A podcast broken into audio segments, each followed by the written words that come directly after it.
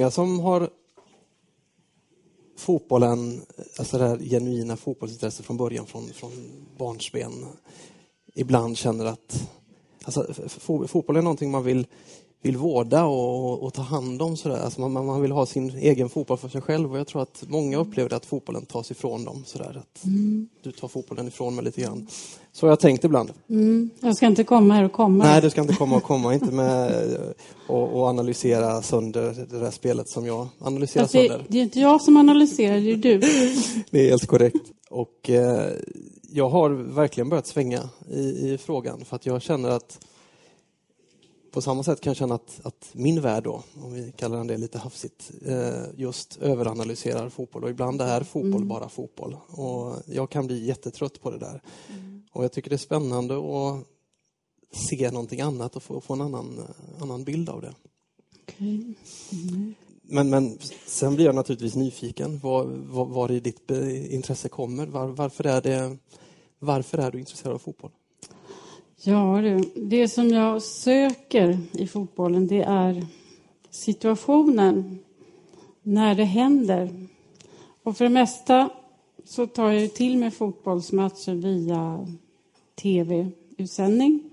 Ganska stora skärmar ibland, eller också hemma med storbilds-tv. Då. Så att det är den kommunikationen. Men det som jag upplever är att det som är som vi vet om allihopa, om livet, nämligen att det rullar på. Livet rullar på och sen så övergår det i, undan för undan i berättelser. När man har gjort en sak så ligger det bakom en och då kan någon börja berätta om det eller analysera det.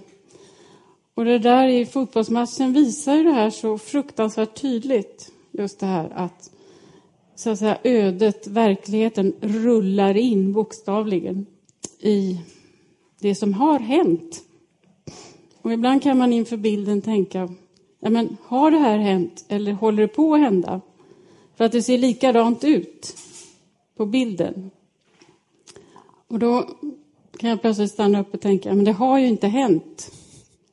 Och då är det avgrunden mm man står bredvid. Hur engagerad blir du? Ja, jag kan bli väldigt engagerad. Som en gång till exempel då det var EM-slutspelet 2004 och Sverige åkte ut.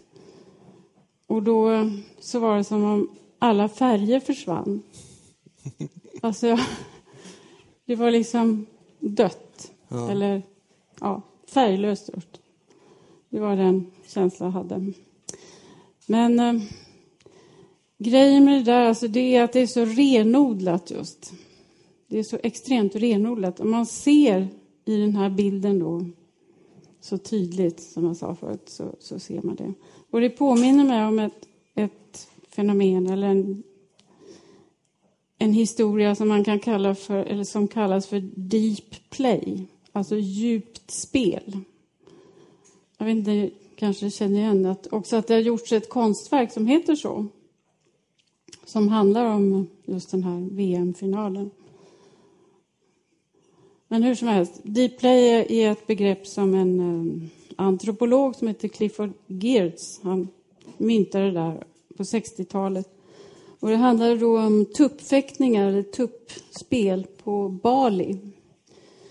Och det han iakttog om det här samhället, det var att det var så enormt viktigt det här. Alltså, det var sådana laddningar i det så att, alltså extremt symboliskt. Men det spelar ingen som helst roll. Så att det gick tvärs igenom känslomässigt och symboliskt och hierarkiskt allting. Men det spelar ingen roll, för det ändrar ingenting. Va? Och det är likadant med fotbollsmatchen. Det, därför kan jag liksom renodla min egen känsla på något sätt. För att jag satsar inte massa problem då i det. Om jag skulle känna lika starkt kanske i relation till ja, mina kollegor eller min familj eller något sånt där, så skulle det vara väldiga risker med det. Inför fotbollsmatchen så får jag vara i fred med det där på något vis. Det. Finns, det, finns det tillfällen när du bara kan njuta? Alltså för, för, när du berättar det så här så känns det också som en ganska plågsam upplevelse. Jag, jag kan ju avundas den där att någon gång i, under en fotbollsmatch få känna att färgerna bara försvann vid något tillfälle. För att jag, jag känner att fotbollen ställer massa frågor till mig. När jag sätter mig på en läktare så, så, eh, så ska jag vi kan ta det, den matchen som du pratar om när Sverige åkte ut i EM 2004 mot Holland på straffar. Och eh, jag... Det första jag frågade var varför hände det här? Och, och, och, och jag började analysera något eh, ribbskott från Fredrik Ljungberg och, och så vidare. Och det, där var det inga färger som försvann för mig, utan jag, jag var direkt inne i ett analyserande Ja, precis. Men, men för att vända på det då, finns det någon gång när du bara njuter och inte, mm. inte tappar färgen? Alltså det är att se de matcher där jag håller på någon, det är för det mesta av Sverige som jag håller på. Och jag ser för det mesta bara EM och VM. Alltså mer ordentligt. Och då är det ett lidande nästan att se de här. Alltså jag önskar verkligen att jag slapp ibland. Så att det är mycket angenämare att se något annat lag, absolut. Mm, mm. Händer det att du går ifrån tvn? Absolut. Av sån här skrockskäl just. Då tänker jag att går jag ut så blir det mål. Mm. För Sverige. Ly lyckas det? Ja, någon gång. Men inte helt vattentätt faktiskt. Tyvärr. Annars vore det väldigt lätt för Sverige att vinna. Mm. Bara jag håller mig borta. Ja, just. Ja, men det är intressant det du säger om, om ehm, den här enorma... Alltså att, att fotboll egentligen är meningslöst, poänglöst. Mm. Eh, för att där i tror jag att det ligger en hel del av, av mitt intresse att man, och, och många supportrars intresse att man faktiskt tillåter sig. Man tillåter sig att engagera sig känslomässigt och, och på alla sätt. Eh, precis som du säger, man skulle inte mm. våga göra det eh, på jobbet. Nej, helst inte. Mm. Men, men, samtidigt är det väldigt viktigt tycker jag att, att det är många människor som bryr sig om det. Alltså, för annars hade det ju mm. varit, alltså, en, en, om, man är fullständigt, om man är väldigt intresserad av någonting som är meningslöst, som det bara är jag mm. själv som bryr mig om, så blir man en mm. ganska tragisk figur.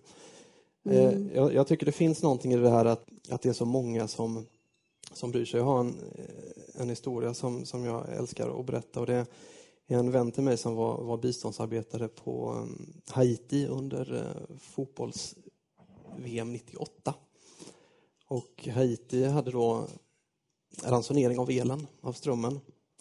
Men folket vädjade att alltså normalt sett var strömmen igång i några timmar på dagen. Då, eller tidig kväll. Matchen, den här VM-finalen mellan Frankrike och Brasilien gick sent på kvällen. Och folket vädjade då att de ville kunna se matchen på tv så att man skulle sätta igång strömmen på kvällen. Det sa presidenten ja till under förutsättning att man stängde av eh, frys och kyl. Vilket alla gick med på. sen, sen, var problemet att på Haiti så, så hade, alltså, ute på landsbygden så fanns det ingen kabel-tv och det sändes bara via kabel. Mm.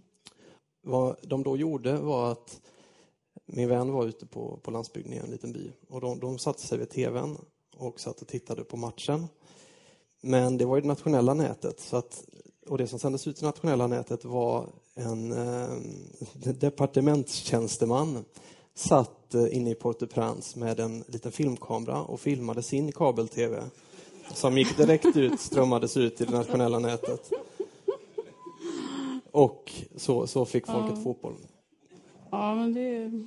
Alltså att det är så otroligt många som bryr sig om det. Alltså att, inte bara vi som är här nu förstås, utan att det är sånt enormt. Alltså man delar ju ögonblicken med miljoner människor helt enkelt. Det är jätte, jätteviktigt. Men sen om man tar den där jämförelsen med tuppfäktningarna på Bali så var det ju, det är klart det spelar roll för tupparna. För en av dem dör ju. Och det spelar ju roll för fotbollsspelarna naturligtvis om de lyckas eller misslyckas. Men det ändrar ingenting i samhället på något sätt. Jag menar, det är mycket pengar i omlopp och så vidare. Men det kan det ju vara på olika saker så att det, det ändrar inte förhållandena i samhället. Och då kan man tycka att det är... Varför ska man intressera sig för sånt när det är så mycket som behöver engagemang, så mycket svårigheter i samhället? Men ehm, Ja. ja, mitt skäl i alla fall att det är så oerhört renodlat just. Att det är liksom fritt från så mycket. Finns det någon... Kan du sjunka in i konst på det sättet som du sjunker in i, i fotboll? Det är väldigt olika faktiskt. Jag kan känna väldigt starkt inför konstverk. Men konstverken de bjuder in en på ett annat sätt, alltså de öppnar en dialog. Man kommer in i ett, i ett sånt samspel med konstverket. Man är själv aktiv på något sätt. Och det är jag ju aldrig inför fotbollen naturligtvis. Där är jag helt fristående så att säga. Så det är skillnad. Och eh, konstverket påverkar mig eller talar till mig på olika nivåer, så att säga. olika slags delar av, av mig. Så att säga. Och fotbollen är jag liksom avskuren på något sätt, bredvid, men helt upptagen från... Så det är olika slags känslor, det är det faktiskt. Mm. Ja, det låter ju lite grann som, som när jag tittar på fotboll. Att, ja. att, att, det kräver svar av en på något sätt. Mm. Jag vet inte om jag... Det är ju, alltså, om, om... Skulle du vilja vara fri från det där? Skulle du vilja slippa berätta för människor vad som var fel i den här matchen? Nej, inte egentligen. Nej. Jag kan ju inte låta bli. Nej. Jag får ju ut mycket av det också. Men alltså, någon gång skulle jag nog gärna, mm. just den här känslan som du beskriver om, det här, att gå upp i det så, så mycket, det, det hade jag någon gång mm. känt var, var trevligt. Eh, på samma sätt som jag ibland kan bli avundsjuk på supportrar som är så oerhört engagerade och egentligen är mer engagerade i sitt lag än vad de är engagerade av fotbollen. Mm. Att, att, det är, att det går bra för laget, som, alltså det är det som räknas. Mm. Mm. Eh, och det, där, där eh, det, det, kan jag ibland bli eh, lite avundsjuk på. Men parallellen eh, jag, jag har funderat lite i samband med att vi skulle sätta oss här om, om eh, konst, egenheter i fotboll, eh, kan man säga. Och, och det här med att... Jag har en fråga till dig. I, i fotboll, fotbollen är ju full av klyschor, det vet ni ju allihop. Att bollen är rund och, och, och stolpe in och sådär. Men, men en av de mer sofistikerade klyschorna i fotboll är att det var bra tänkt. Det är ofta någonting som sägs när någon spelare har gjort något extremt dåligt, egentligen slagit ut bollen eller någonting. Eh, och, det används från högsta elitnivå ner till eh, korpnivå. Men ofta ligger det någonting i det där, alltså det, det är inte bara en, en klyscha utan man... Fotboll bedöms ofta efter intention. Alltså man, man, man, det är viktigt att man tänker rätt i fotboll. Mm. Eh, Även om inte resultatet blir eh, lyckosamt. Det kan, eh, repriser som vevas på tv kan vara ett fantastiskt snyggt anfall som slutar med ett ribbskott och så blir det inte mål. Och då kan man tycka varför vi visar de det där gång på gång på gång. Mm. Men det är för att det är rätt tänkt. Mm. Mm. Och det är vackert på något sätt. Ja, Finns det en... Eh, hur, är det i konsten? Är, är intentionen viktig? Alltså kan, ett, kan ett konstverk vara... Mm. Ska det bedömas utifrån intention sådär? Alltså det där frågan är egentligen en jättehet fråga i konstteori eller vad jag ska kalla det för. Alltså tankar om konst. Intentionen har varit som en riktigt glödhet fråga riktigt. För att eh, och man har löst det på två sätt. Antingen så har man eller hur ska jag säga Alltså man tänker sig att konstverket hänger ihop med tanken på något sätt. Konstnärens tanke. Och då har man antingen så att säga, bara behållit tanken eller bara behållit uttrycket, bara verket. Men den där kopplingen vill man inte kännas vid riktigt. Så att en del konst är bara tanke på något sätt. Och det var så ett tag, att man brydde sig inte så mycket om hur det blev egentligen, hur det såg ut. För att det var... Det kunde någon annan än konstnären kunde göra verket till exempel. Man kunde hyra in någon som gjorde verket. Huvudsaken var att man hade tänkt. Så det var den ena extremen. Den andra tänker liksom att det hänger på hur det ser ut faktiskt, vad vi får till oss med våra sinnen och våra vårt, våra dialogiska känsla. Och det hänger på hur det ser ut faktiskt och hur det uppträder. För det låter ju och rör sig och allt möjligt. Det hänger på det. Och konstnärens vad han har tänkt eller hon har tänkt, det spelar liksom ingen roll för hur det framträder då. Samtidigt så, ja man tänker så här, konstnären kan ju ha misslyckats med att få fram sin avsikt. Men det kan vara bra tänkt. Ja, det kan vara bra tänkt, eller det kan vara dåligt tänkt och bra resultat. Alltså, han eller hon kan ha misslyckats, så tänker man. Och därför så... Det finns en sån tendens inom visst tänkande i konst. Den andra tendensen den säger ju att vi har ett ansvar, vi har ett moraliskt ansvar för att förstå vad den här människan vill ha sagt. Och därför måste man respektera, eller försöka ta reda på åtminstone vad den personen har velat. Och sen kan man kanske konstatera att det blev inte precis som det var tänkt, men det, det fick betydelse ändå på andra vis. Så kan det vara. Men det är en väldigt stor och svår fråga och väldigt sådär... Och det här sista du säger, att det finns ett moraliskt ansvar, jag kan tänka mig att det är en del av, av det jag pratar om inom fotboll för att man är med just i, i ögonblicket när någon Precis. utför något. Mm. Möjligen blir, äh, träder moralen in mm. starkare där. Äh, på mm. samma sätt som att man, man, man, har den där direkta kontakten, man ser. Man kan ju mm. faktiskt bedöma själva handlingen mm. i ögonblicket. Jo, precis. Och det där med moral, det hänger ju egentligen ihop med hur man hanterar regelverk. För det inom fotbollen du, du, sa någon gång när vi pratade innan att det enda, det huvudsaken är att man, är att man gör någonting som blir bra för kollektivet, som blir bra för att matchen hamnar till vår fördel, så att säga, vi.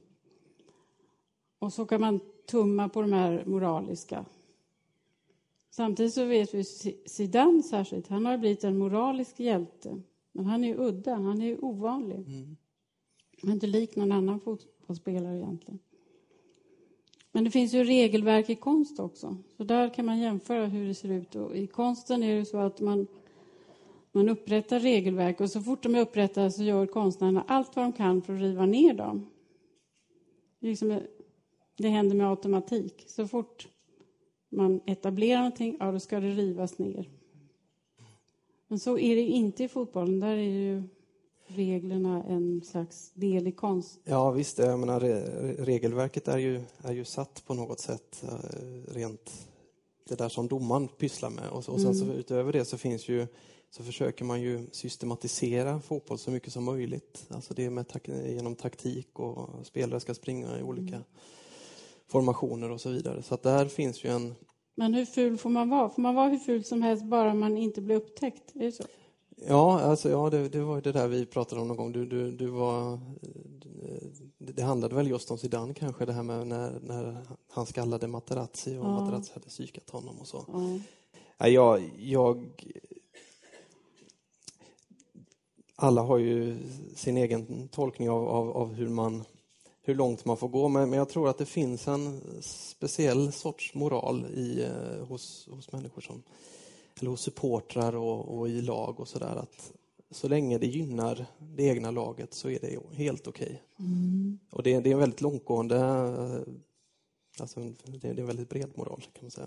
Och Materazzi han blir ju till och med gillad, hyllad. Ja, jo, eh, visst. Trots att han har verkligen gjort verkligt gräsliga saker ja. sagt. Ja, när, när de gick ifrån den planen så, så tyckte jag mycket av eftermälet eller diskussionen efteråt handlade om vem var det egentligen som vann? Var det Zidane ja, som, mm. som stod upp för vad han trodde på eller vad han vann, mm. alltså att han mm. ville ta något i försvar och sådär, sin, sin syster eller mamma eller vad det nu var. Mm. Eller var det Materazzi som var VM-guldmedaljör och um, hade fått mm. Eh, Zidane utvisad? Mm. Vad och, tycker du? Ja, jag äh, tycker att Materazzi vann. Mm. Det. Mm, och det bär mig emot. Ja. jag förstår det. Nej, men det, det, är, det är intressant att jag tror att, jag tror att det, är, det, är, det är väldigt speciellt det där. Så det eh. finns ingen gentlemannakod så att säga, överhuvudtaget? Jo, jag tror att det finns det. Och ibland uppstår det där i fotbollen också, men det, det är ju vid vissa enstaka tillfällen. där det fanns någon spelare för några år några år sedan som var känd för allt annat än sin goda moral som heter Paolo Di Canio som eh, i ett anfall målvakten blev skadad och han fick bollen och hade egentligen bara ligga in bollen i öppet mål och då tog han ner den med handen och sa att vi, vi kan inte spela så här för att det, det är ju inte, det är inte rätt. Mm. Och det, han, han fick ju båda sidorna. Alltså, många berömde honom men det var också många som mm. blev fullständigt vansinniga för att mm. så där kan man inte hålla på. Mm. Men eh, jag, jag, tror att det är det här, det här rör ju sig någonstans mellan det individuella och det kollektiva på något sätt. Mm. Man, eh, Zidane är ju ett väldigt, väldigt bra exempel på någon som till exempel i den här VM-finalen satte individen före kollektivet. Mm. Det gör han ju. Jag menar, han är ju en udda person. Vi kanske kommer till det så småningom. Ja, nej, han, han är absolut uh, speciell på det sättet och det ser man ju även mm. i, det, i det här verket att han, han spelar han agerar väldigt mycket på egen hand och i, i sin egen lilla värld. Mm. Uh, släpper inte in så mycket av ljud och sådär. Han, alltså är han, han är en otypisk fotbollsspelare. Ja, han är ju på något sätt en konstnär skulle jag vilja säga. För att, Nej, för att han, eh, alltså, apropå det du sa om regelverk, att det är så mycket att man i, i konsten försöker rasera dem. Mm. Så finns det någonting i de stora fotbollsspelarna, de här genierna, mm. som också försöker rasera. Det är när de bryter mönstret som, mm. eh, som det händer något. Mm. Samtidigt är fotbollsspelet så präglat av sina regler. Och, och där märker man att reglerna... Tack vare att de finns så märker man ju alla finesser.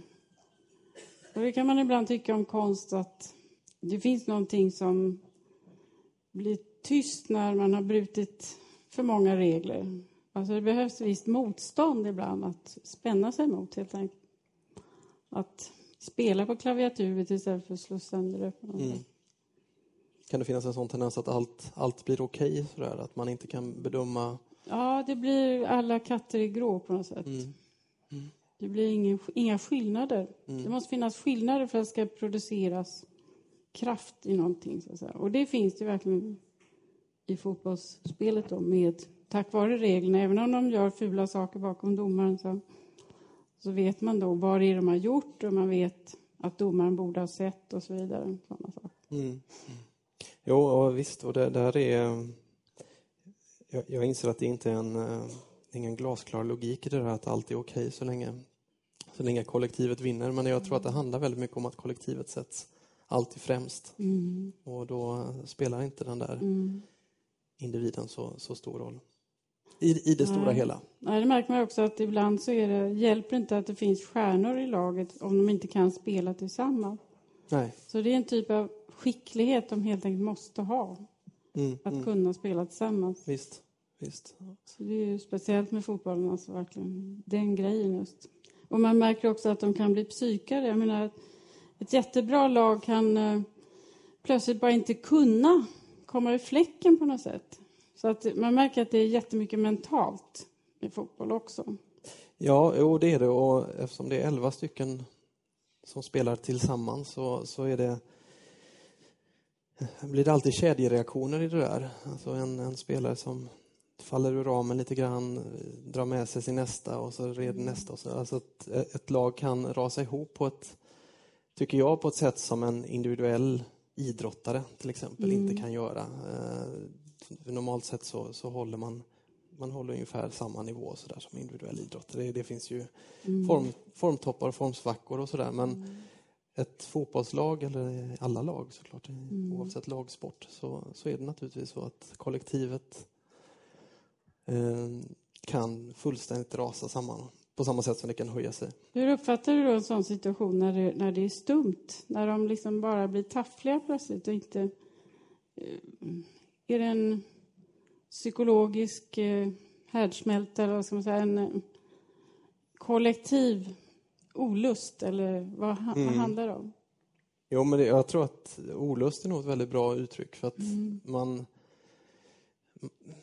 man håller ju på och tränar och övar för, för perfektionen hela tiden i, mm. för, för, att kunna gå ut och utföra någonting så perfekt och så bra som det bara går. Och det där sliter ju fotbollsspelare med enormt mycket. Det är ju, det är ju deras arbete. De lägger ner extremt mycket tid på det och det kan man ju bara tänka sig själv om man lägger ner så mycket tid och så går man ut när det verkligen gäller och så funkar ingenting alls. Och då mm. tror jag den där olust, det är inte roligt längre. Det, det är eh, det är en vanlig dag på jobbet och det är ingen bra dag på jobbet. Mm. Det, det, är precis det som speglar om olust. Alltså det, nu för tiden, åtminstone i mitt fotbollsliv som går tillbaka till sekelskiftet 2000 ungefär, så, se, så tar man till sig hela matchen via de här stora tv-bilderna. Och då ser man ju ansiktena på människorna på ett sätt som man aldrig gjorde när man gick på, på själva arenan och köpte biljett och stod där vid sidan. Då såg man inte ansiktena. Nu ser man ansiktena hela tiden. Och det är väldigt emotionellt. Det är också en intressant sak att det finns en spontant uttryck. Alltså de, de kan inte hejda vissa uttryck helt enkelt. Man ser en provkarta på alla såna här känslor. Dessa män som spelar dem. Och det är jätteintressant i och för sig. Och man kommer väldigt nära in på dem. Tror du att de nu för tiden att, att de spelarna spelar på sin, sin, sitt eget stora ansikte. Liksom. Eller... Att, att de vet att de är i bild ja, sådär. Att det, det. Ja. ja, alltså... Jo, jo, det tror jag. Jag, jag tror framförallt att det, den här generationen Zlatan-generationen, eh, födda på 80-talet, som egentligen aldrig har... Eller de är uppvuxna med fotboll via tv, mm. tv-skärmen det har, varit väldigt, det har sänts väldigt mycket fotboll de sista 20 åren på tv mot vad det gjorde tidigare. Och jag tror att det är inkorporerat i, i många av dem, den generationen som håller på nu, att man vet att man är i bild och man kan spela på det. Och ofta är det medvetet, ibland är det just att det sitter i ryggmärgen. Och allt ifrån, alltså det, det är ju ett fantastiskt sätt att kunna kommunicera med, med sin publik på egentligen. Mm. För de man kan se en anfallare som missar målchans och eh, visar hur, hur, vilken otur han har och, sådär, alltså, och, och, på så sätt kan urskulda sig. Skulle du säga att normalfotbollsspelaren är väldigt beroende av publiken? Alltså vad, vad åskådarna gör och säger och uttrycker sig. För Zidane är det ju inte uppenbarligen. Nej, han, han säger att han stänger dem ute väldigt mm. mycket. Och att det, det, alla fotbollsspelare säger att de inte hör publiken, men jag tror väldigt få av dem talar sanning. Mm. Jag tror att det, man är... Eh, en fotbollsspelare är ganska medveten om hur publiken äh, agerar. Och jag, jag, noterade faktiskt det här i, i verket också att Zidane, till och med Zidane erkänner att när det går dåligt så tar man in publiken mer okay. än när det går mm. bra. Mm. Eh, och det tror jag är, det är väl en djup mänsklig känsla. Mm. Att man, när, när det går dåligt så lyssnar man mycket mer på omgivningen. Mm. Då är det mycket lättare att bli nedtryckt. Så att eh, där, där, tror jag att um, jag tror att de tar in väldigt mycket nere på planen. Och jag tror att man också vet att man är i bild och, mm. och det är därför. Alltså till exempel så är målgester en sån där grej som har mm, exploderat de sista åren, alltså från, om man jämför från 60-70-tal när målgester var väldigt spontana glädjeyttringar och det var en liten kullerbytta eller händerna upp i luften eller vad som helst till att nu vara avancerade, mm. koreograferade. Och, och, Tränar de på det också? Ja, det tror jag också, men det skulle aldrig någon av dem erkänna. Nej, okay. ja, det är jag helt övertygad om. Men för några år sedan, nu är det inte riktigt lika tydligt tycker jag, men för några år sedan så var det väldigt modebetonat också. Att de hade färgat hår och de hade olika frisyrer och grejer. Raka benen. Just det. Men eh, det verkar inte vara så mycket längre. Nej, det, jag vet inte. Det, det kanske har slått över i, mm. i eller blivit lite lugnare. Men eh, ja, de är, alltså fotbollsspelare idag är väldigt måna om eller de vet att de är i bild, de, de vet att de signalerar saker hela tiden. Och, mm. och ska man prata reklamspråk så vet de också att de hela tiden sänder ut sina varumärken och de mm. får ju en oerhörd exponering mm. där. Mm. Och eh, det eh, som sagt, jag, eh, jag tror inte den fotbollsspelare som säger att de inte vet att de sitter på en storbildsskärm eh, i 50-60 länder när de sitter mm. och spelar fotboll, eller när de håller på att spela fotboll. Mm. Han talar inte sanning. Ja, just det. Så. Desto värre att bli utvisad då i en VM final. Ja, absolut. När hela världen tittar. Och det var antagligen det största tv-sändningen dittills i historien. Mm. Eh, men det är ju intressant.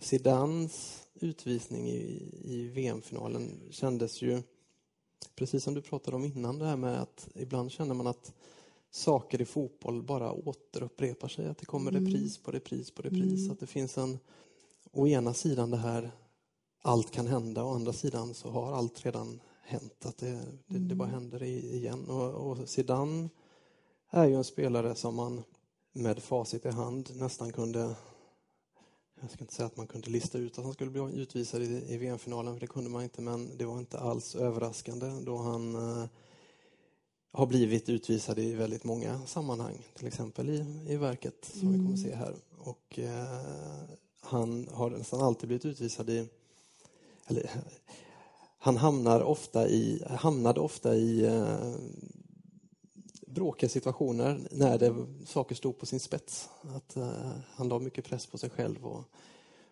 och han är ett väldigt tydligt exempel, tycker jag, på det här kampen mellan det kollektiva och eh, det individuella. För precis som, som vi sa innan så, så är han en väldigt en stor individualist samtidigt som han med hela sin kunskap kan eh, hjälpa sina medspelare till, Mm. till seger och så vidare. Och, och han spelar ganska enkelt på planen och ibland gör han det jätteenkelt med små nätta passningar och sådär. Jag, jag upplevde alltid Zidane som någon som jag pratar om honom som han var död nu, men det är bara för att han slutade spela fotboll. Det, Att han kämpade mellan de här två, två polerna. Eh, att han å ena sidan gjorde det där, de där geniala dragen för laget och, och när han kände lustkänslan.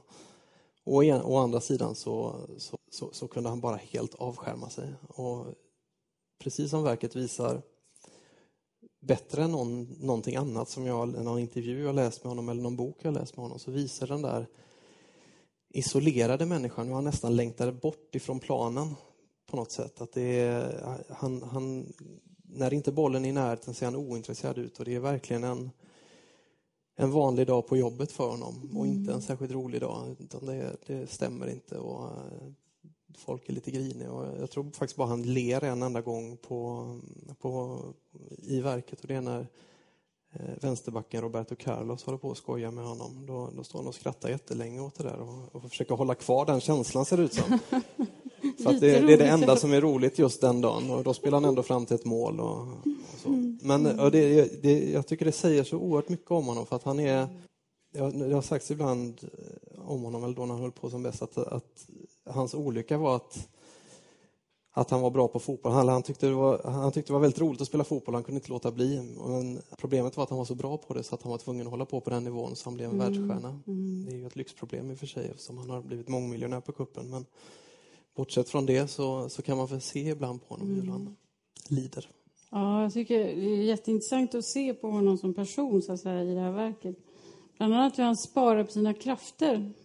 Alltså han, går, han går och står ganska mycket bara. Och sen plötsligt bara exploderar så här enormt. Vilken utväxling. Så att säga. Ja, han är, han är... Jag vet inte om det var du som sa det någon gång när vi pratade, att det, det är som ett, ett rovdjur som går, Ja, och, som går och samlar. något sånt. Så kastar sig iväg. Då är det hur mycket muskler som helst. Alltså en, en snabbhet som är helt otrolig. Alltså. Mm. Men annars verkar alltså vissa sidor av honom eh, stämmer med den tragiska hjälten på något sätt. Alltså som man har liten kontakt med också när det är såna här vilda västern-hjältar. Alltså han är ju en, ensam och liksom för sig själv och eh, tar inte in någonting egentligen. Och driver sig själv då till det här fruktansvärda händelsen i en VM-final. Alltså.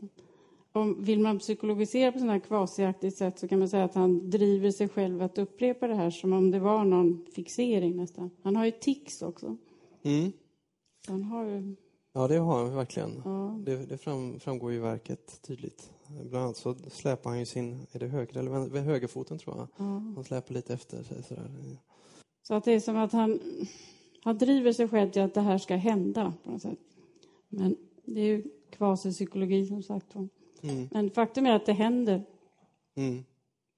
Vad, vad, känner du när du har sett verket? Sådär? Hur, hur upplever du det som, som konst? Vad, vad, vad tycker du att det är? Mm. Man, jag upplever det som konst i kontrast till fotbollen. Alla de utsändningar man har sett då av fotbollsmatcher, den här, det här verket visar upp sig som precis motsatsen till det. Trots att det skenbart finns likheter då, man ser den här killen som springer omkring och han är eh, väldigt känd och, och så vidare. Man vet situationen och man hör publiken. Så. Men, och det är 90 minuter långt. Så det överensstämmer också. Den är liksom avbildande på det viset. Men samtidigt så får man inte någon koll på matchen. Man vet inte hur det går egentligen. Och man kommer så nära honom samtidigt som han är väldigt avlägsen. Så får man inte heller de här scenerna som brukar fokuseras när man får de här explosionerna av uttryck. Liksom. Utan han är ungefär lika oåtkomlig hela tiden. Och ibland så har man nästan känslan av att man kliver in i huvudet på honom. Så att eh, man hör det här eh, talet, vad han säger. Det säger han vid något annat tillfälle naturligtvis. Men det är som att man suggereras att tänka, jaha, så här är det, så här känner han sig. Liksom. Och så är det ju aldrig i en fotbollsutsändning, någonsin. Så att den liksom spänner ut sig mot det här andra sättet att titta på fotboll. Så man upplever därför skillnaderna väldigt starkt. Och sen är det ju jätteintressant att alla de här nyanserna som de har fångat upp i honom, i hans gestalt och hans rörelser och allt det här. Så det är verkligen ett porträtt. Det är ett porträtt, verkligen. Ja, jag, jag satt här tidigare idag och funderade och vände på den frågan till mig själv då eftersom jag inte kan titta på fotboll utan att ställa frågor till mig själv så gjorde jag så även nu. Och det var om vad det säger till mig om fotboll. Okay. Och där, mm. Eh, jag tycker att det säger väldigt mycket om fotboll. Mm. Eh, jag har hört andra som tyckte tvärtom, att det, det ger ingenting för fotbollsälskare. Sådär. Mm. Men jag, jag, tycker att det beskriver otroligt mycket om fotboll. Det, alltså, tycker man väldigt mycket om statistik och resultat och sådär så är det fullständigt poänglöst att titta på en mm. fotbollsmatch som är filmad av 17 kameror och gjorde 2000, 2005. Mm. Men eh, är man intresserad av psykologin och, och det mentala spelet under en fotbollsmatch så tycker jag det är så nära man någonsin har kommit en, en fotbollsspelare och dessutom en fotbollsspelare på den mm. höga nivån. För att man, precis som du säger, ser, upplever att man, man förstår vad han tänker och, och sådär. Mm. Sen är det också det där som vi pratade om i början att själva monotonin i det här som sker i, i filmen att det är väldigt lite egentligen som händer. Att det ligger också i den där upplevelsen man kan ha av verkligheten, så att säga. Att, att det inte händer någonting under väldigt lång tid och så plötsligt händer någonting. Så är den här också, att det finns någon slags utnötningskänsla i det här. Att hur länge ska det hålla på det här? Alltså hur länge... Någonting, någon skillnad måste komma. Mm. Liksom. Mm. Och så den där känslan av att bilden och verkligheten på något sätt kan um, byta plats. det är ett väldigt starkt verk och det, det har någon slags uh, meditativt drag också. Just för att det är så enformigt. Mm. Och, och, man ska se hela, i princip i alla fall. Man ska se så mycket man hinner. för att um, det finns något som en symfoni, nästan en konsert, en musikstycke. Det, väl, ja, det finns ju musik till också, mm, mm. specialkomponerad musik. Som är väldigt viktig i verket, skulle jag säga. Ja, visst. Och, och med tanke på att Zidane verkar lida där ute på planen så, och ändå måste springa i 90 minuter så kan man ju som åskådare stå ut med 90 minuter mm. sittande. Just det. det bjuder du på. Fråga Henrik. Eh, du eh, har berättat i våras träffade du Zidane mm. och fick hälsa på honom. Mm. Du kanske kan avsluta med att berätta om det mötet? Ja, det kan jag. Eh, Zidane har ju alltid varit... Jag har väldigt få idoler. Det är väl någonting som man avskaffar när man blir lite äldre kanske, jag vet inte. Eh, men Zidane är eh, och har alltid varit eh, en väldigt stor idol. Jag var nere och jobbade i Milano. Han spelar ju som sagt inte längre utan åker jorden runt och har det trevligt tror jag. Jag var nere och jobbade i Milano och skulle skriva om Milan. Och var på en restaurang i, mitt i centrala Milano. Och tillsammans med en gammal landslagskompis till Zidane som heter Ibrahim Ba. Och då satt Zidane och hans hustru Veronique, tror jag hon heter, där på restaurangen. Och kom fram och hälsade det var väldigt stort.